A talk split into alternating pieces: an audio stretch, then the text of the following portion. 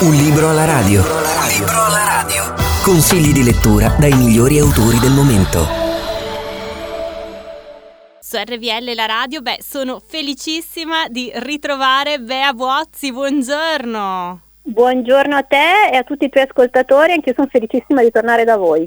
Anche perché è un nuovo libro bellissimo da raccontarci. Ci eravamo sentite qualche mesetto fa con l'anno delle parole ritrovate, vincitore del premio Selezione Bancarella 2023, ora sei tornata in libreria con l'anno dei destini incrociati, ci riporti nel tuo meraviglioso mondo di questo palazzo Liberty con un portone turchese che racconta nasconde dietro di sé tante vite che si intrecciano. Che cosa ci puoi dire di questo nuovo libro? Posso dirvi che ancora una volta seguiremo la scansione temporale degli eventi, questa volta sullo sfondo avremo gli eventi del 2023, per cui i, eh, diciamo, i condomini vivranno in, in, piena sequenza quelli che saranno gli accadimenti principali di questo anno, tra cui cose molto, molto interessanti, per esempio vedremo una delegazione del palazzo che andrà in prima persona a visitare eh, Carlo III d'Inghilterra in occasione della sua incoronazione. Quindi ci saranno i soliti personaggi sopra le righe, possiamo dire che questa volta il grimaldello sarà il furto di eh, una Madonnina che è il nome tutelare del palazzo, da cui poi si attiverà tutta la vicenda e da cui si attiveranno anche tutta una serie di sfortune correlate al furto del nome tutelare del palazzo, per cui lo Stigler che è l'ascensore, la colonna vertebrale del, eh, del condominio, anziché fermarsi due volte al mese si fermerà due volte al giorno, quindi ci sarà una mozione per cercare di difendere lo Stigler, il cadetto 1924, che non può assolutamente essere, eh, essere abbandonato o, o distrutto e, e, sostituito con, come vorrebbe l'amministratore, con un meraviglioso con, ehm, ascensore avveniristico, con cromoterapia e, e, e, dettagli, e dettagli assolutamente surreali. Eh, d'altro canto avremo anche in parallelo le vicende del Macondo, che è ristorante di quartiere, che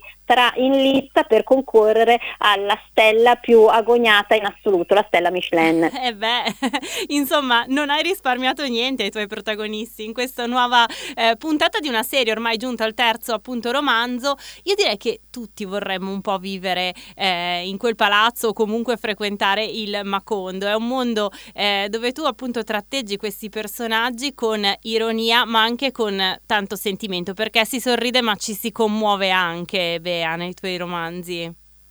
Beh, io credo che sia un po' una metafora della vita. Mi sono divertita mh, a realizzare, non so poi se ci sono riuscito o meno, ma comunque due utopie.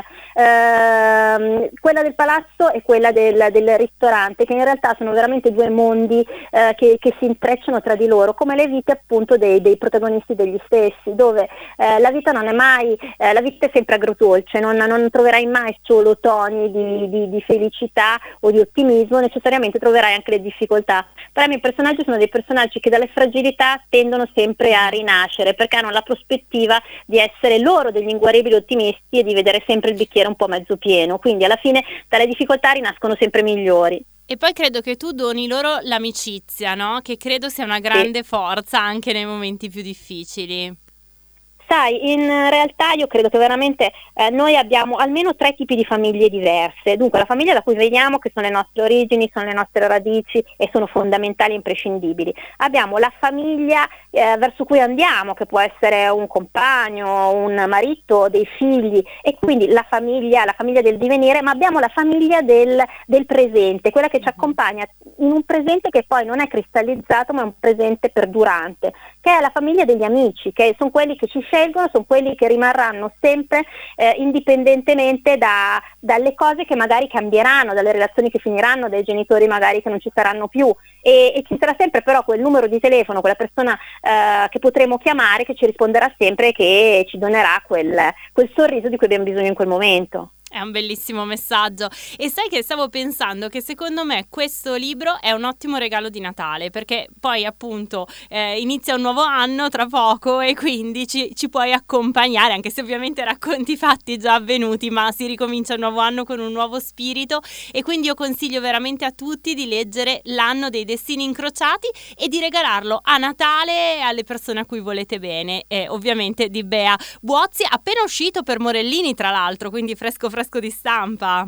fresco fresco, uscito da tre giorni e mi sto già divertendo a far firma copco di, di, di, di, eventi nei prossimi giorni, ancora a Milano, in giro, a Biella, Borgomanero, Legnano, insomma girerò molto. E speriamo di averti anche a Verbagna presto, eh? Poi Ma ci spero, sentiamo. spero, molto volentieri. ci sentiamo poi. Grazie mille allora Bea Buozzi e a presto. Grazie a te e a tutti voi. Un libro alla radio. Consigli di lettura dai migliori autori del momento.